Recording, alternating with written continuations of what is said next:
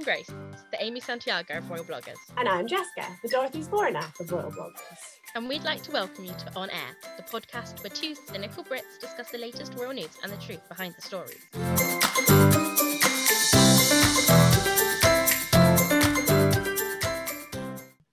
Okay, so we do not know when this is going to go out. It is a mystery to us, but we have recorded it uh, because it's a thing that a few people have asked us, um, and we think it's a good sort of light um, topic, but also helps you to get to know us better. We are going to talk about our favorite royals, and we've thought of a few questions to kind of help us guide the conversation.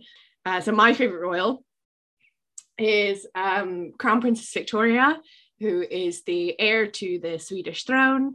And unsurprisingly, I think my favourite royal is the Duchess of Cambridge. So I don't think either of those are surprising. I did think maybe you throw a curveball.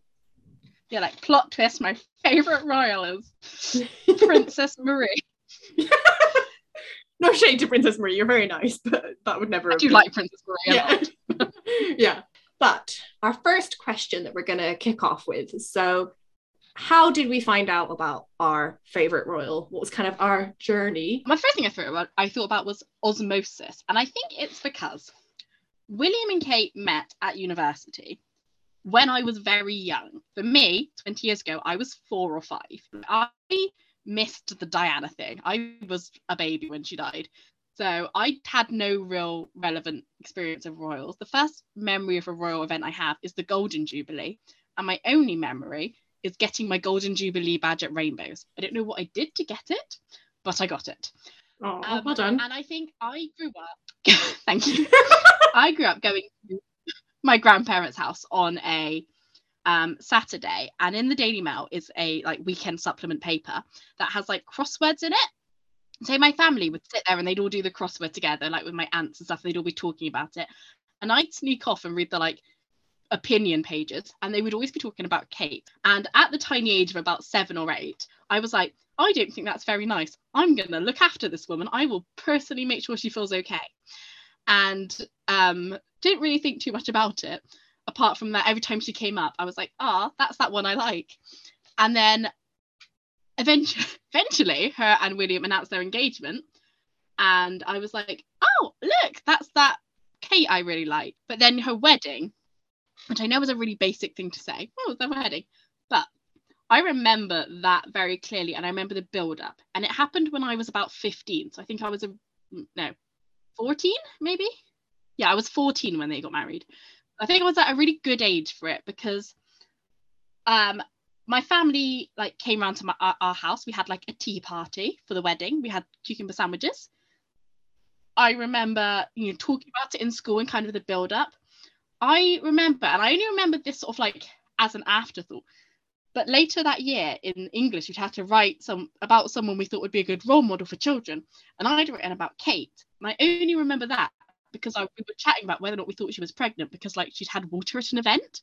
Oh, I remember like, that. That was, that was such a significant like and I don't think at the time I ever realized that I was um really interested in Kate. She just happened to be coming up a lot in my life. But what I did know I was doing was like at the end of the year, magazines would release like these sort of like supplement page things where it would be like about Kate and it would be like Kate's dresses in her first year as a royal or Kate's outfits on her first royal tour. And I would get my parents to buy the newspaper so I could keep those and just look at them because it was she was really pretty. You still have them? I, I do still have them in my wardrobe. I know where they are, they're out there. Uh, but I still have them. I did I did have to cull a few eventually because I had quite a big selection, and then I was like, I have to mature at some point. no, you don't. were, I had so many of them, and I would just sort of I hid them in like my bottom, if like really creepily, I'd hide them in the bottom drawer of my cupboards, and I just like look at them occasionally because I just thought she was like the prettiest person I'd ever seen, and she wore dresses, but also she she was like kind and clever, and I was like, wow. And eventually I realized like, oh, this isn't just me being like a casual fan. I was like, I am 100% in here. but I think I'd always, it was really weird because there was no point where I was like, oh, I have just learned about this woman because I very much always known about her. But it was probably just after her wedding, probably the end of that year when I was like, hang on a second, I like this person. Yeah, yeah. When did you start blogging, and like how did um how did it become Kate that you wanted to blog about? But, um, okay, this is also gonna sound really creepy. I've had a Tumblr for a really long time, but like my actual main Tumblr is like a really multi-fandom one. It's been through all of my weird fixations. I mean, it's done Doctor Who. It did my awful Sherlock phase. It's done like that time when I tried to be really arty, was not very good at it. It's done all of them. Still going. Um, it's a mess. Everyone's following me. Um, and then I would always go on, and there'd be certain blogs I'd always sort of look at in the morning, and I'd always, well, not in the morning necessarily, but on the day. So I'd look at, you know, there would be there was a particular Doctor Who blog I'd look at, and there was, you know, a couple of ones who were like feminist blogs, and and there were also three royal blogs I'd always look at, and it was really ratty, and Kate Middleton's, and obviously Duchess of Östergötlands. It was yours. I would look at them every day, like reading my morning paper, and I was like, I should get my own royal blog, and I was like, no, I couldn't do that but I was like, I also was like, well, I can't reblog about the royals on my left wing account. So in 2015, around the time Charlotte was born, I made my um, account. I I just specifically remember the day I was like, I'm actually going to use it was Carl Philip and Sophia's wedding day because I was seeing all these pictures of them and I was like, who are these people? I I knew other fa- countries had royal families, but it never really occurred to me. And I was like, okay, I'm, this is to have to be a thing now. I'm to have to learn about all this because I can't do anything like casually and yeah, that was it then. Sophia and Carl stole me into the fandom. I always say came for the Brits, stayed for the Swedes. People don't understand if they've come in in the last sort of four years or so, they think that Kate's treatment now is the same as the treatment she's always had. I was there and it was horrible. And so I do feel I can t- completely relate to that sort of feeling of wanting to protect somebody. She's, I can understand as well, like she's been part of your life for a very long time. And like a lot of my interest in royal stems back to before I was aware of politics, before I could decide whether or not I wanted a monarchy or not. I was just fascinated by who they were as people. Yeah, I think I remember that period when I was like, but I don't think we should have a monarchy, but I really like the royal family. And it took me a really long time to kind of like disentangle it in my head. And I was like, I don't like the royal family. I like certain people, and obviously Kate more than anyone.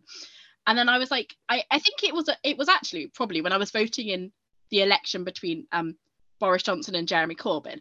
And until I went in that sort of cubicle, I didn't know where I was going to vote because I didn't like Jeremy Corbyn. But when I was in there, I was like, well, I can't not. There was no part of me that would vote for anyone other than Labour for this election. Like, and I think that was where it. And I suddenly thought, if there was a referendum about abolishing the monarchy, in that cubicle, I know I would vote to abolish it because that's who I am. But until that point, I'm not quite ready to be like, I'm done with it. Yeah. Because it's still so much of my life. So yeah, I think I, I think that's a lovely story that you still got all your cutouts and things. And it's not immature. I have um a it's sitting right in front of me. I can see it where I am. Um, it's a do you know Happy Land? Yes. There, so for those who don't know, it's a set of figurine. It's like children's toys figurines, and I have one which is still in its box. I haven't even opened it yet because um, I'm keeping it just in case. Uh, that's William and Kate with a baby in a in a pram, like an old Silver Cross pram, and I think it was George. It might have been Charlotte, um, and it was produced for that. And it says on the front 18 months plus. Um, so your your cutouts from magazines are still much more mature than me having an actual children's toy for 18 months and up. I love that. So in terms of how i found out about crown princess victoria i think it was slightly different obviously because i didn't really grow up with her because i'm not swedish. And um, so I I initially you know as I kind of hinted at I my interest in monarchy goes back to when I was like four or five. I found out about Anne Boleyn and the historical kings and queens and I was fascinated by it and um, when I got a bit older I was at St Andrews at the time that William and Kate got engaged and married and so I was surrounded by a lot of royalist stuff that was going on it was a very exciting time I suppose and I but I, I actually started blogging because I'd already had a Tumblr account as well. Um, I did film reviews so, um, before in another lifetime. Um, and I saw these people who were saying things about Kate that I knew wasn't true. And so I started off my account and I became quite well known for doing, um, for being critical of the royals in not a way that was mean, but that was fair. I think the first time I ever saw anything with Crown Princess Victoria was pictures of her wedding, which obviously happened in 2010. So it was um, before I started any of my Tumblr accounts. But I hadn't obviously seen it at the time. So I saw them years later. And the photographs I saw were like her walking up the set of stairs after the wedding with Daniel. And there was Crown Princess Mary and Crown Princess Meta um, and maybe even Maxima when she was still Crown Princess. Uh, and they were all crying. And I was like, who is this woman who is so important to all of these royals from across the world, these very dignified, poised, professional women?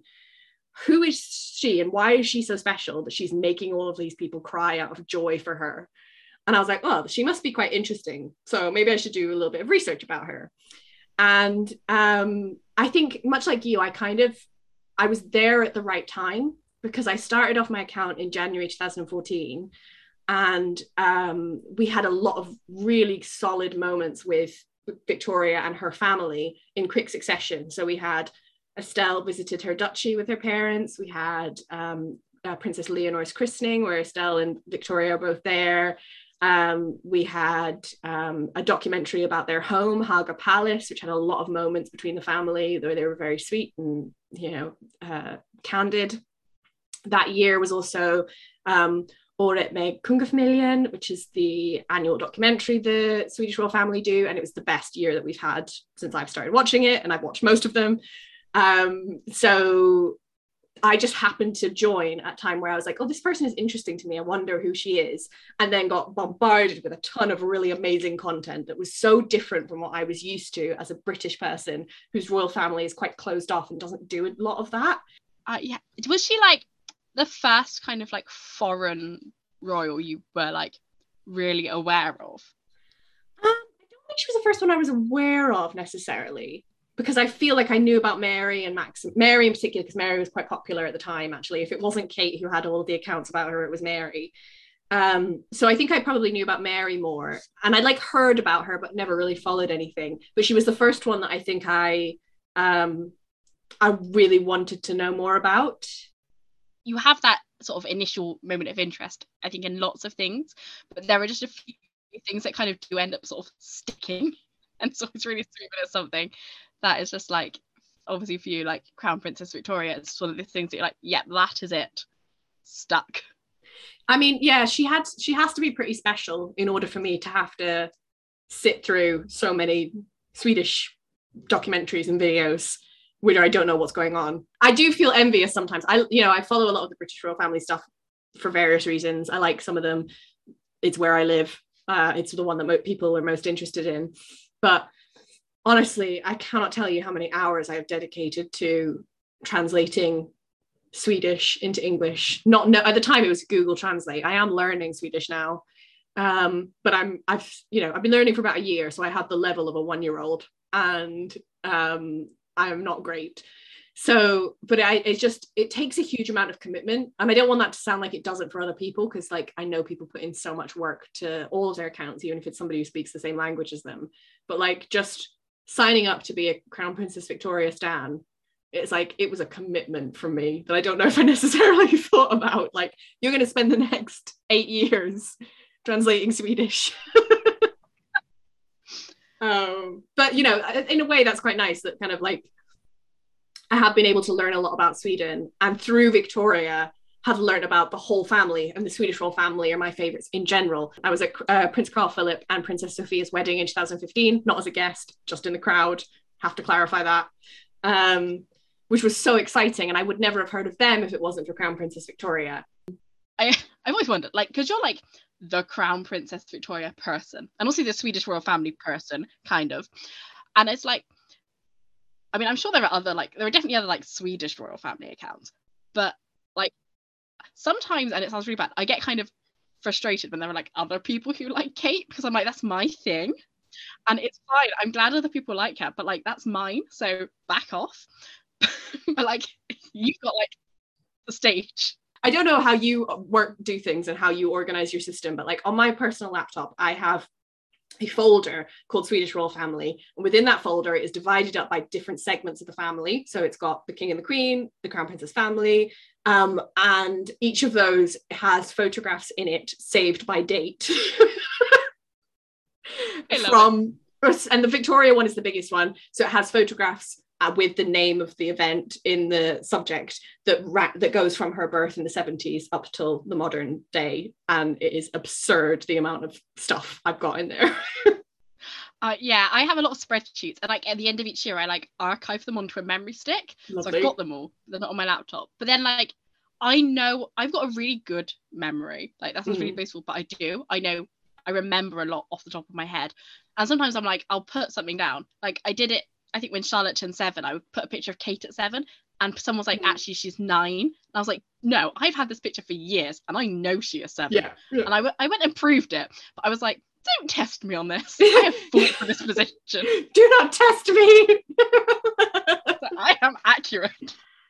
It is definitely a weird feeling because there's like part of you wants everybody to enjoy the same people you do. Like there's it's it's hard as somebody who did spend a long time defending Kate as well as you did, you know, it is hard to like somebody who everybody else seems to dislike.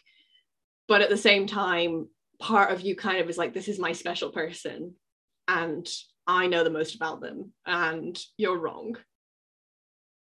Um, so then our next question is uh, why are they your favorite royal? So I think Kate is my favorite for a whole bunch of different reasons. And I think these reasons have like developed mm. over time because she's always been, I've never like I've never like swapped. I've had periods where you know people have come very very close. Like there was a stage when I was so obsessed with Madeleine.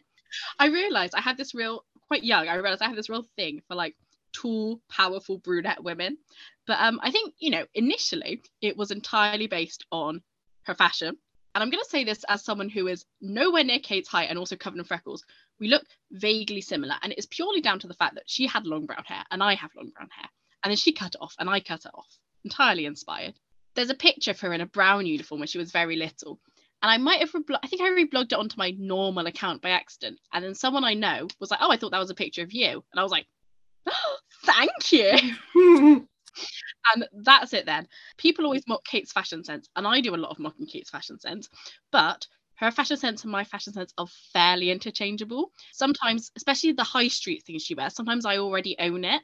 And I'm like, oh, that's embarrassing. As I got older and I actually started looking into her more, I went away from being like, oh, she's pretty and looks a bit like me, to being like, I thought she was quite funny. Like her engagement interview, she came off really well. And, you know, we didn't hear her talk very much, but she always looked happy. And people always said she was quite funny and had a good sense of humor. And then as she kind of sort of really got into sort of her interests, like they aligned with mine, like mental health, children in general, tennis, I'm really into. I just played a lot of tennis when I was little. And I was like, she just sort of ticked them all off suddenly. And it was kind of around that 2015, 2016 era. She had this real push for mental health and children at once. And it was around the time I was at uni and trying to figure out what I wanted to do with my life. And I was coming to the conclusion that I wanted to do something that sort of interweaved mental health and children. I was managing to sort of learn through her things that I was interested in.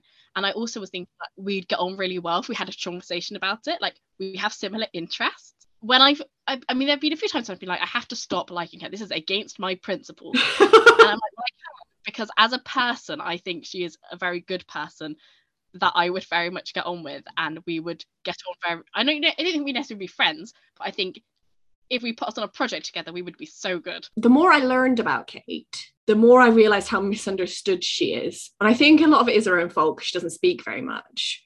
But like, I always think about sort of 2007, 2008 Kate and how she used to go out all the time with her friends and get totally drunk. She just seemed like so much fun.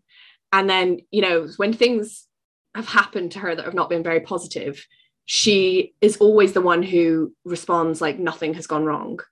And I think that people misunderstand her, maybe because she is very pretty and she is sort of quiet and um, very feminine, and they seem to see her as sort of like weak and bland if they're critical of her.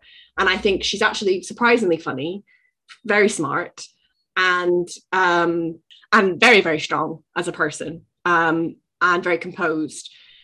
And I think sometimes like when I talk to people in real life about it, and they're like, "But why?" and I'm like, "Okay, I can't get across in a conversation like that Kate that you know." Mm. And like Kate Middleton, you know, and the Duchess of Cambridge that I know are not the same person. Yeah. Because the super sort of official level of Kate is so different. And I think, and this is going to get oddly personal, but when I was in when I was at uni in my second year, maybe 2015-ish, after I started my blog, um, I was in therapy for a whole bunch of different things. And one of the ways they the therapist was like, oh, a good way to sort of process your feelings is to write it down as if you're telling someone else.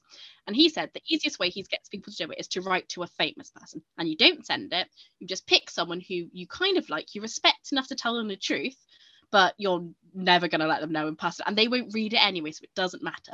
So you just tell them literally everything that is in your mind and you can chat and just make it really sort of a chatty letter and it gets it all out so then it, you can work it through and then you can keep the letter and refer to it except i'm really extra so i did that and then sent it to kate oh. and then she replied and i don't mean i got one of those like ones that you get in the newspapers where they're like the queen wrote back to this boy and it says like the queen has asked me to reply to you yeah no she didn't like i got a reply from kate signed from catherine i expect, thought it was busted tickets. Was waiting on my sofa to get them.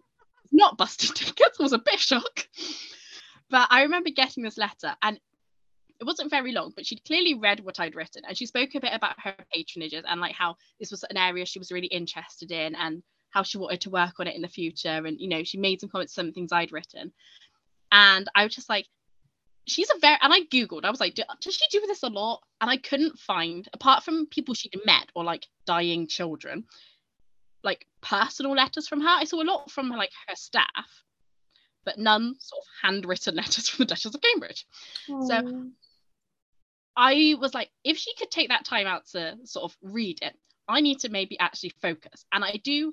I'm sure it wasn't. I'm not saying like, oh, Kate saved my life, I you think that was a real turning point for me to be like, well, if this complete stranger was going to be queen one day and is very busy and has lots of children, can take the time to write me a letter, I can actually do one of the things I agreed to do in my therapy session and not just be like, I'll do that and then refuse to do it. I don't think we'll ever get across how much that meant to me personally and how fundamental I think that was in my life. And it's what it's a really weird thing because I don't think about it very often. But then I'm like, actually, yeah, that's like that changed a lot. That's so lovely. Um, and I think it's it's like a corner. Like I when I wrote my dissertation, I did thank her for that letter in there. I did put in my acknowledgements. So I was like, thanks oh. for the letter. No big deal, just name dropping. uh, yeah, thanks Kate for the letter. Um, but um, I think I've always said that we could abolish the monarchy tomorrow, and I would still support Kate Middleton. Yeah. That's really lovely, and thank you for sharing that because that's that's a very sweet story. The mental health work that Kate has done definitely connects to me. I have diagnosed mental illnesses, and um, I also work in children's mental health. And interestingly, I think my I was blogging about Kate before I started working in children's mental health. I sort of I became aware of charities in the children's mental health space that I could work at because she was doing that work. And um, I've so I've been fortunate enough to kind of be in the room with her a few times. I've never met her or spoken to her, but I've been in the room with her and I've known a lot of people who have met her, you know, whether they're staff members or family who've got mental health issues and are meeting with her as service users. And I have never, I, like, I would say if somebody said she was a total bitch, you know, I would say if somebody said that and I would be honest about it and it might change how I think about her but I can tell you every single person has said something positive about her, and particularly about her ability to connect with children who have experienced some severe traumas and don't open up to a lot of adults. And so it's really lovely as well to kind of hear that that's not just something that people who get who are who get to meet her face to face feel, but that even just through a letter, she can have that kind of personal impact on someone. And she's, you know, you were talking to her not just as a person to person, but also like somebody who works in this area. And I'm sure she probably maybe she remembers your letter. You know, maybe that was a very touching thing for her. You never know. Maybe she sat around and talked about it with William. yeah, maybe I, I framed somewhere my letter. I, I always think like I don't remember what I put in that letter. I could have put anything. I was just like emotionally pouring my heart out. It must have been okay because you got a nice letter back and you didn't get put on a list somewhere. So not like a restraining order. No, no. But yeah, uh, I think that's a really lovely story. My sound, my story sounds so terrible in comparison. I've got no moving emotional thing. the in terms of why Victoria is my favorite, I actually I mean, I love Victoria's work. I think she does really valuable work. I think she does it very, very well. But it's not really what I would do if I was a royal. You say you're not passionate about the water? No, not really. I can't swim very well. Um, I, I wouldn't really, personally, if I was a royal, I wouldn't spend all of my time thinking about the environment. I definitely wouldn't be encouraging people to go outside and run. That's never going to happen um, a lot of the things that she actually does on a day-to-day basis are not things that I think I would pay attention to if it was anybody else doing them. But I think the reason why Victoria is my favorite is because I think she kind of epitomizes to me what a, ro- a modern royal should be. She's progressive, but like the right amount of progressive. So she's not.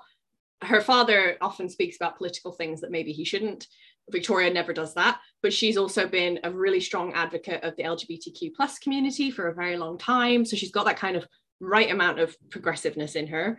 Um, she's incredibly intelligent and well prepared. So she did a really, really long training program that was quite public. Like a lot of royals, we assume they do some sort of training, but we don't know anything about it. Um, but she spent time with the military. She, she worked with the diplomatic service. She worked with businesses. She worked in the government. She also did private history lessons where she would have a historian come in and talk to her about this history of Sweden for like two hours. And he, he said that she always had like an hour longer than she should have had because she kept asking questions. Um, and she just was so interested in it. She's very highly respected. Like she's a UN advocate and was appointed by Ban Ki moon personally. Uh, she's very friendly and curious and like always looks like she's having the absolute time of her life when she's at engagements. She's resilient. She's talked about her eating disorder, but also she's dyslexic. And so not only does a huge part of her job revolve around giving speeches, but often giving speeches in her second language. And she's dyslexic on top of that. And like she still kind of does it without, you know, hesitation. And she does such a good job. She so she's just very resilient. And I think um more than anything, she gets what her job is in a way that I don't think every other royal does. So, like every opportunity that is presented to talk about how great Sweden is, she will take it. Even if no one asked, she will talk about how great Sweden is.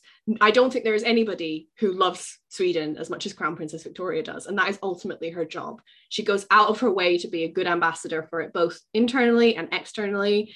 Um, I think that she just, the way she talks about her job, like I know that there are differences and that that it's not always that some approaches are right or some approaches are wrong. But again, growing up with the British royal family, you got the sense that like they had accepted that this was something they had to do.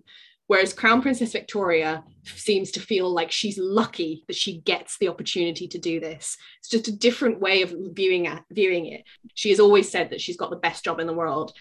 I mean, I fundamentally agree with everything you've said. I think I've always said that like people talk a lot that like Crown Princess Mary was like born to be royal.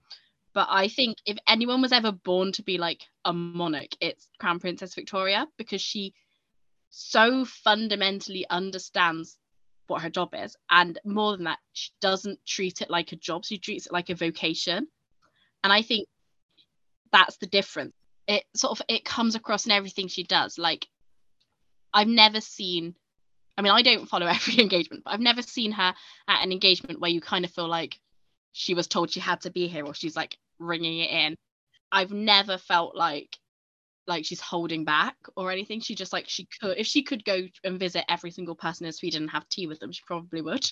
Yeah, and I think it is just that like she's she loves her country, but it never sways into kind of being nationalistic um and kind of uh, isn't Sweden the best place in the world? We should defeat everyone else and colonize the whole world. It never it never falls into that territory. She just really seems to love her country, and I just I think she always takes the opportunity to do something that she doesn't have to do in order to try and promote Sweden, which is her job at the end of the day. Like her 40th birthday, she celebrated. She could have celebrated that with like some photo shoots and a church service, and that would have been fine. But she decided to do a program where she would walk through every um, historical province of Sweden in their national parks. And so you got to see literally every single part of Sweden through Victoria's tours. And every single one was like highlighting how beautiful this area is and it made me want to go so it was obviously successful and it just highlighted places outside of the capital and outside of the main uh, areas that we always see so you know it's it's things like that that or like during the pandemic victoria and daniel called every single single municipal council in the country which is like i can't i don't remember the exact number but it was a hundred and something. It was hundreds of people that they called. And some of they didn't share any photographs on the official royal website. We only found out about them through the counselors um, but they called every single one to ask about they had like a half an hour chat about what was happening and how the pandemic was impacting them. And like nobody had to ask them to do that or wait around for ages for them to respond to something you know and she just has this kind of infectious joyful quality about her i think like that's a really sort of interesting point because Kate and Victoria, they both have that kind of natural yeah. sort of exude positivity. Except in Sweden, I think that is sort of embraced. Yeah. Whereas in Britain, it's almost yeah. like people don't even think about it and they're like, stop smiling. With Victoria, she's allowed to express emotion. And in Britain, you are not allowed to express emotion at all. So that's my answer, I suppose. It's not, it's not, I don't have this like deep emotional connection in the same way, but I just feel like she she if I, if I could craft a perfect royal for the 2022 in my in a little studio somewhere it would end up being Victoria even if I didn't know who she was it would just end up being her because I just think she's great at everything and just understands the job and understands the country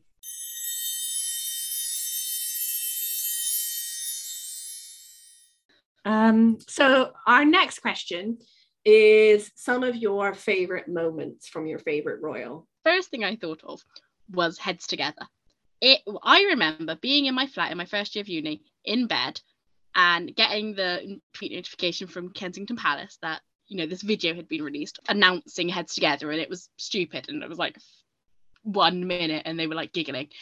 I learned more about it obviously as everyone else did and there were a few things that really stood out to me. One, that I mean, I thought right from the start, well, obviously this is Kate's idea. Mm-hmm. And apparently that was a shock to the world because it took until Harry and William said it was Kate's idea that some people decided to listen to that and many people still flatly refused to believe that. So like it was Harry. I'm like Harry himself said it was Kate. It was it was it was Harry. Um, but like it was obvious I've always said Married in royals are really good at spotting yeah. things that born royals aren't. Kate managed to think, well, I've got this big theme of mental health in children, and William's got this big theme of mental health in men and suicide and sport, and Harry's got this big theme of mental health in the services, and we can just focus on mental health. And she pulled that together, and I have some criticisms with Heads Together overall, but I think it can't be, and I know it happened kind of in conjunction with some of the things the government was doing as well, but I don't think it can be understated the impact Heads Together had on the way mental health is viewed in Britain. Because I remember before, because I that was it once again, it matched very well with my mental health journey. But I remember like when she announced, when it was announced, I was struggling with, you know, anorexia and depression and all of that. And by the time of the London Marathon the next year on, I was, you know, slowly in recovery. And I think it did span that.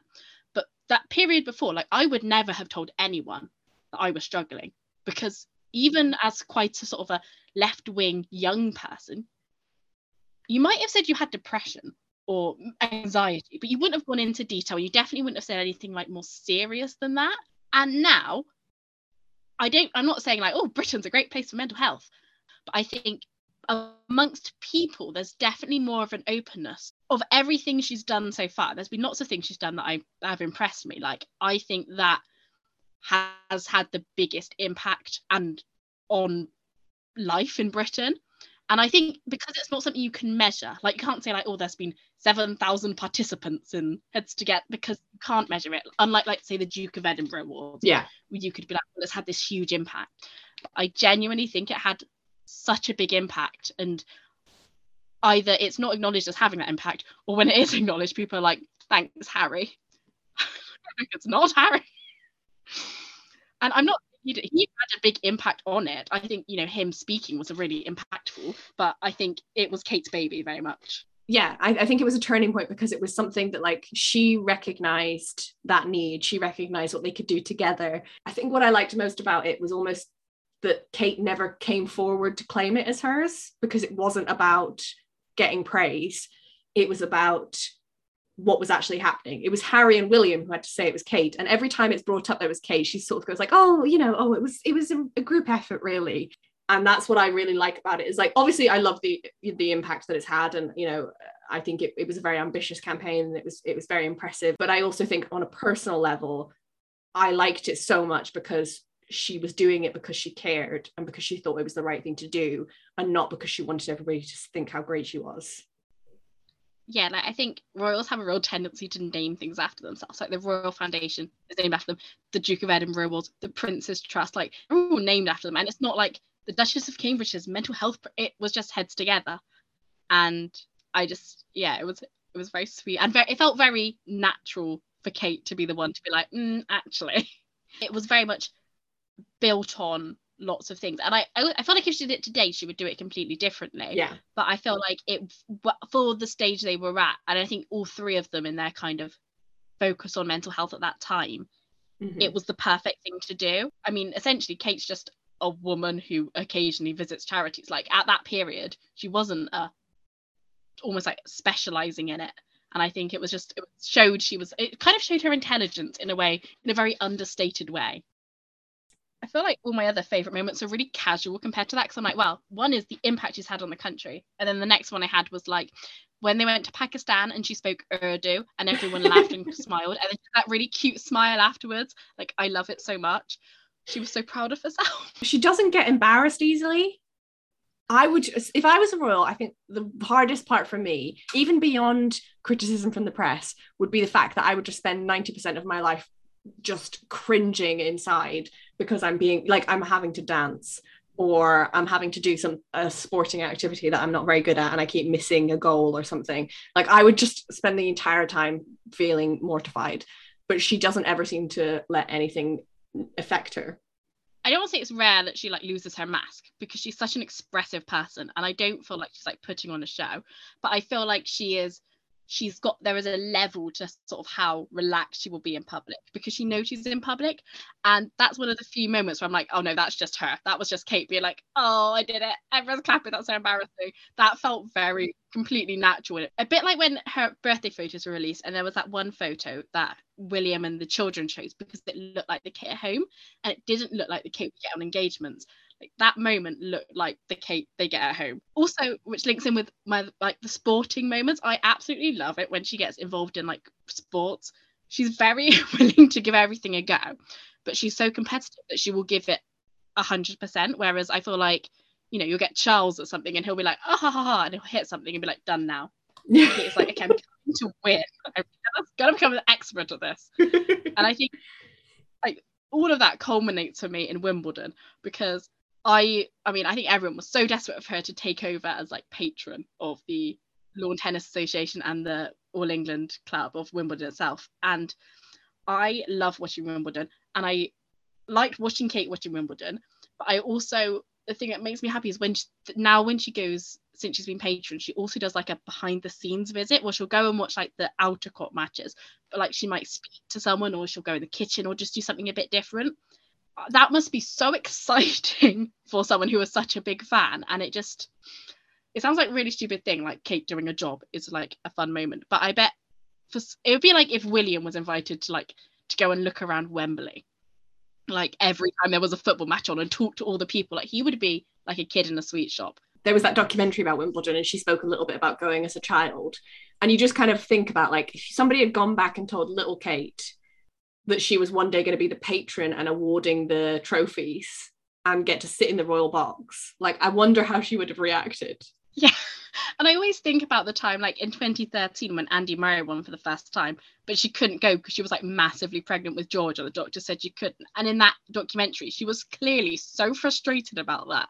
And it had been like eight years at that point, and he'd won again while she'd been there. Those are some lovely moments. I think so for me, my favorite moments were difficult because, unlike a married and royal, I have over 40 years of Victoria. to pick from. It's like, how do I narrow down for, over 40 years of somebody's life? Um, I think so. We got to see a lot of Crown Princess Victoria as a child, and because they have these annual documentaries that, that we they do, we also got to hear a lot from her in a way that we don't often get to hear from royals. And I think one of the things I loved about her as a child, as well as being kind of like she was very responsible, she was the mother of the group. We know that she helped wean Princess Madeleine off her dummy. It wasn't her parents, it was her. um, I think people forget how sassy she was. Um, and actually still is to a degree, and how I it always reminds me of Princess Anne and I, one of my favorite moments of her as a child was when she was about nine years old and she went to the premiere of a movie. Uh, it was an adaptation of an Astrid Lindgren uh, novel. And she was leaving with her siblings and some nannies and Princess Lilian, who was her great aunt. And um, the press asked her, How was the movie? And she responded, Stupid questions deserve stupid answers. and then a nanny was like Victoria, and she was just like, "Well, that's all he's getting," and I just love that. that kind of um, unrestrained sassiness. Um, she was just a savage as a nine-year-old, and I think she has that kind of. It's always in good fun, which I think is similar. Well, actually, maybe it's different from Anne. I don't know. Um, like there was an interview. She was in Asia. I want to say Japan or China, but I'm not 100 percent sure and she was getting a lot of questions. This was in the 2000s before she got married. She was getting a lot of questions about when she was going to get married and how uh, her relationship, and she was there to do a job. And after like 20 questions about her relationship, she snapped. And somebody said, Do you think you're going to have children? And I'm paraphrasing, but she essentially said, If they're anything like you, then no. That's the funniest thing everyone has ever said. I know and I just, oh she's so giving and she spends so much of her time getting photographed and talking to the public. And she's very fun and positive and cheerful. But I also just love those moments where she's just like, it's it's never in a way, nobody ever comes away saying that it was rude. Um, I've never heard any of the press say that Victoria is like difficult to be around or anything like that. But she just occasionally has this very sassy edge to her that is a underrated favorite thing about Victoria for me. I love it. And it's one of those things that's like sometimes those like sassy royals, like Anne, get like like I don't want to like bookmarked as sassy. Like that's Anne. Yes, she can't be yeah. nice now because if she's being nice, someone will be like, oh, sassy. But I feel like Victoria's managed to escape that, but she's still got it in her. Yeah, definitely, definitely. She can get away with it. So uh, one of my other favorite moments, um, which again was I think one of the things that early on really engaged me in Victoria. It's not actually her moment as such but it is sort of. Um, so at their wedding, Prince Daniel gave the most beautiful wedding speech in the history of wedding speeches. He tells a story that is about Victoria. Um, that is about when they she was about to go on a tour when they were dating, and it was the longest amount of time that they would have spent apart since they started going out with each other. And she came back from the day of engagements and she stayed up all night in her room writing. And then after she left, Daniel found a box with 30 letters in the box, one for every day that she had been, she would be away. And she'd written a handwritten letter for him to open while she was on tour. And firstly, that story is the most sickeningly adorable thing I've ever heard in my whole life. But also when she, when he told that story, it's so fun. I've watched it like 20 times. I can't, maybe probably more. Halfway through the story, she realizes what he's telling and she immediately becomes embarrassed, but nobody else knows what it's about yet. And it's like a sweet embarrassment, like, oh my goodness, I can't believe you're telling this story. Um, and then at the end of it, everyone's just just kind of universally goes, oh, and um, she just looks so like sheepish, um, like kind of almost embarrassed to have been praised in that way, but like in a sweet, in a very sweet way. and it's one of the most endearing things like i watch it when i'm sad you know he was telling that story as like this is the kind of person that you are that you you know you kind of there's he t- he this wasn't in the wedding speech but he told another story a while later about how when they first started going out um, there's this guy who'd worked as a janitor because prince daniel r- ran a gym which was where they met. And there was this, this, guy who worked as a janitor and had for done for years and prince daniel had never really stopped and spoken to him that much. They knew each other vaguely because they worked together but that was about it victoria had like one conversation with this guy and had invited him to spend christmas with them. Oh my god. And i just I love that. It's just those little those little stories that other people tell about her like we don't get to see them but that was my favorite one. I think whenever i think about that moment about uh, Victoria and those letters. I'm always like, at my wedding, I desperately want my future spouse to say that about me. Except I also don't want to be in the room when they do it because I would get so embarrassed I would die. But like, if if, I, if they're not that adorable about me, I'm literally gonna divorce them on the spot. So. Yeah. yeah, no, I think that's fair. Completely, completely. So another favorite moment is um, in 2013 when she turned up at Gaygalan which is a annual award ceremony for the LGBTQ plus community. Royals work several decades behind the rest of the world. and so that was one of the first high profile appearances that any royal had made for the LGBTQ community. And it was a total surprise. They announced that she was there and she got a standing ovation that was like three minutes long. And then immediately after everyone stopped, she said, Here's the thing, I'm just here to present the prize. like she'd got the standing ovation as if she'd won something. But you you saw the faces of everybody in the crowd as they were giving her this ovation. And you could just tell that this meant so much to them to have somebody who is essentially their representative, the representative of their nation, publicly throw her weight behind them when very few other people in her position had done so. And she gives the award to this guy whose name I can't remember. I'm sorry, but he comes up and collects it, and then he gives a he sort of makes a quip about how you know you may be our crown princess, but for tonight I'm our little queen.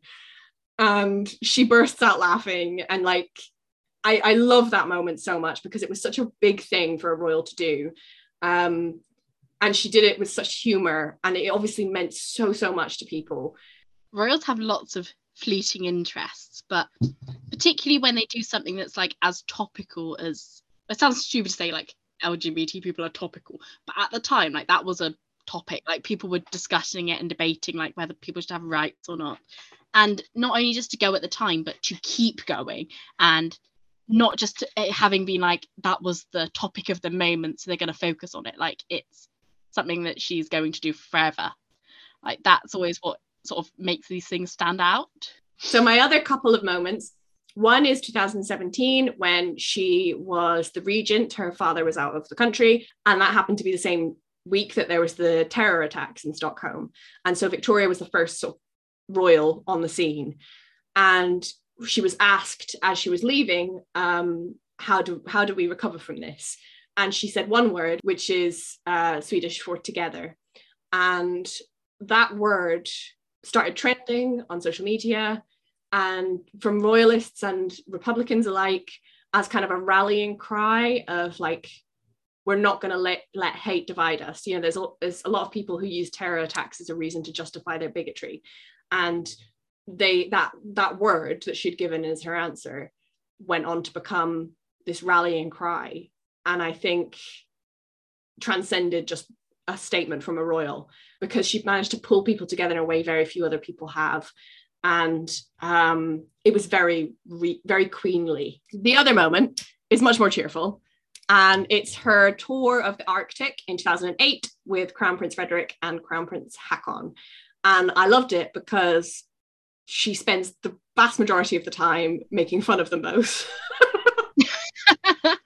it was an environmental expedition. They went around the Arctic and uh, on like a polar mission thing and looked at the environment, and it was it was lovely because it brought all three Scandinavian monarchies together. But she like there was there's there was a documentary that was produced around it, and there's like moments where she's sort of making fun of the way that I think it's Haakon pronounces things because the languages are slightly different, and like it's a very again a very gentle, sweet natured sort of joking.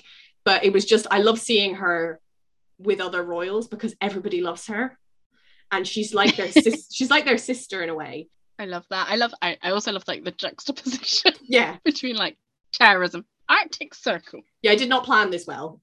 So we have the next one is is there anything that you don't like? And I'm going to let Grace do most of this because I imagine you have a few. I have a few. Um, right. When I was at school, I had a very small but close group of friends, and I had one friend who I couldn't think of anything bad about for a long time, and I was like, it frustrated me because I was like, well, clearly we're not good enough friends that they've annoyed me yet. Yeah. And then one day I was like, oh, this is really annoying. And I was like, oh, we're friends. Okay, done. And I always feel like with Kate, I'm at that stage because a lot of things she does annoys me. But I've narrowed it down to three things, and one of them is not really her. So the first one is my big one, the one that I am always on about, is her lack of workload, but more specifically, the lack of consistency in her workload. So last year, for example, she consistently worked on Tuesday, Thursday, and then normally something on one of the other days. So normally Wednesday or Friday. One of those days would be a meeting, so we wouldn't see her at all. One of those days we'd normally have it like booked in advance, and then one of them would be a surprise or like solo and with William. And it didn't happen every week, but it happened regularly enough that I knew that if I checked my phone at lunchtime on Tuesday, I'd probably see a picture of Kate. And then there was a period for this year where that structure kind of changed to Wednesday, Thursday, Friday. And then the structure disappeared completely. And I'm not saying she has to have like designated working days. I'm not saying like she can't ever do an engagement on a Monday, but she's gone through a period, this kind of April, May period, where she is working, she might work Tuesday, Wednesday, and then nothing for a week. And then she'll work Monday, Tuesday, Thursday. Mm. And then there'll be a week where she doesn't work, and then she works on Wednesday, but she'll do five engagements. And I think if you are going to represent a country, you need to do it consistently, particularly because the average person doesn't look at the court circular to find out what she's doing. What they do is see how many times have we seen her. So if she goes to Northumberland and does eight engagements, the public will view that as one thing she's done. Yeah because they've seen her one time. Yeah. In those period of times where she isn't working, she needs to be seen more to counteract some of the backlash. But my, I mean, my ideal situation would be her doing more work in the first place. But I am very much beating a dead horse on that one, so I'm going to let that one go. Even they've Kensington Palace have started doing this thing on Twitter where they like retweet something that's vaguely linked to one of William or Kate's patronages with no information.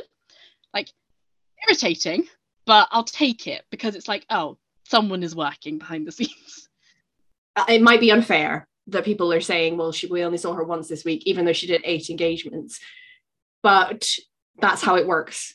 That you know, and that's kind of tough, tough bananas. Yeah, I made a list once of everything I think, like not like work wise, but everything I think she should physically attend a year just so people see her. Things like Easter and Christmas, and then things like Ascot and the Chelsea Flower Show. Like they're really boring, but it's an hour, and all you've got to do is stand there. Like it doesn't matter if it counts as an engagement or not. I mean, I would prefer if it did, but like it's a moment where you're seen, and then in people's heads will be like, well, we did see her on Monday, so it's fine that I haven't seen her the rest of the week, and it just feels better. Um, my second point, I only have three. My second point, and this is going to sound completely contrary to everything you've ever said, is her lack of passion. And I don't mean that about things she's interested in. And I feel like she does come across that she's always very happy to be at, you know, at work and doing it. But, and this is entirely me, so I feel like when something, and it's only over the last few years, when something goes wrong or publicly, and it's not necessarily about Kate, so if we think about when everything happened with Andrew, or when the Sussexes left, or you know, even after they took George to the Euro final and like people being horrible to him because he was wearing a suit, like in the immediate aftermath of that, Kate seems to draw back, and I don't know if it's linked or it's just a um, coincidence, but it's happened enough times now that it's happened. Like it's suspicious if it's not a coincidence. But so the most recent example is after the tour of the Caribbean. And I think no matter what happened in that tour, when they got back to Kensington Palace, William shouted a lot, and they all had a big discussion about how that could never happen again, Yeah. like the optics of that tour. But the best thing I think to do, our response to that, would be to come out and do a ton of work in the UK. Like they could have taken, they could have taken Easter off. I was fine with them taking three weeks off for Easter. I was expecting it, then they needed to come out and hit the ball rolling and do engagements across the country with people. They could have done an engagement with, I don't know, a Bahamian community. You know, there will be a community of people from the Bahamas or from um, Jamaica in the UK that they've done that engagement with and carried on that thing. And it, you know, it they could have that opportunity to discuss things and to keep to take that celebration that they had in those countries back to the UK. Instead, whenever things start to go wrong, Kate tends to just not do any work. Well, not just her, her and William should have, no matter how that tour went, should have planned in like follow-up events in the UK when they came back. And it links to the consistency. But I also think, and this kind of links to what you were saying about Victoria, but like it is a privilege to represent the country. And I feel like you have to, even if you hate it, you have to pretend you're having the best possible time all the time. And I don't know if it's true or it's just me projecting, but I think that if I'm noticing it, other people are noticing it. So I've always just assumed it was coincidental, but maybe that's naive. That like there's something controversial happens right as Kate was planning to go on holiday. Isn't that interesting? Um, and then my final point, which might cause controversy, is the other thing I don't like about Kate is her fans. oh yeah. They, I mean, A, they do a lot of things that annoy me, but on a serious level, um, I think that some Kate fans make life a lot worse for Kate than it would be if they didn't exist. Whether that's because they're trying to paint her as some kind of like perfect angel who's never done anything wrong, or because they are like putting words in her mouth and saying like oh she clearly feels this about something and i'm like you are making everything worse like it's a bit like i feel like if a lot of these fans were around in 2012 when the topless photo problem happened kate would have come out looking angelic the next day and being absolutely angel and people would be like kate is fuming she's clearly been crying all night gonna like fight someone and william's gonna do this and i'm like you are taking something that she's handling very well and making it a problem. Yeah. There's a lot of lovely Kate fans, obviously, and um, there's a lot that like they're just young and they'll probably change. You know, we were all probably much more annoying when we first started our blogs than we are now. Um, well, I don't know if that remains to be seen. Um, but I think, yeah, I it's kind of what I mentioned earlier about her being misunderstood. It's like I don't love the Kate that they think exists she's not perfect. I love the Kate who fell over on her roller skates and got drunk all the time and sunbathed topless. And um, you know, when somebody said to her, I, I I was up at 1 a.m. for your wedding, she said, I'm sorry. like I like the funny, witty, slightly awkward, um, fun-loving Kate. I don't love the perfect English Rose who hates Meghan. I'm not saying the way I view Kate is right. I'm not saying that I'm I'm right and they're all wrong. Yeah. But I'm saying they are not if they think this is a problem, like this not helping her. I think that more often than not, people use Kate as a stand-in for themselves. Of like, I don't like this person, so therefore she must also not like this person. And it's like, you don't know. Although it's not it's not Kate's fault, but it is important to bring it up because it's part of your experience as having her as your favorite royal is that this is something that happens to go along with it. Like Victoria, there's like four of us and everyone's all right.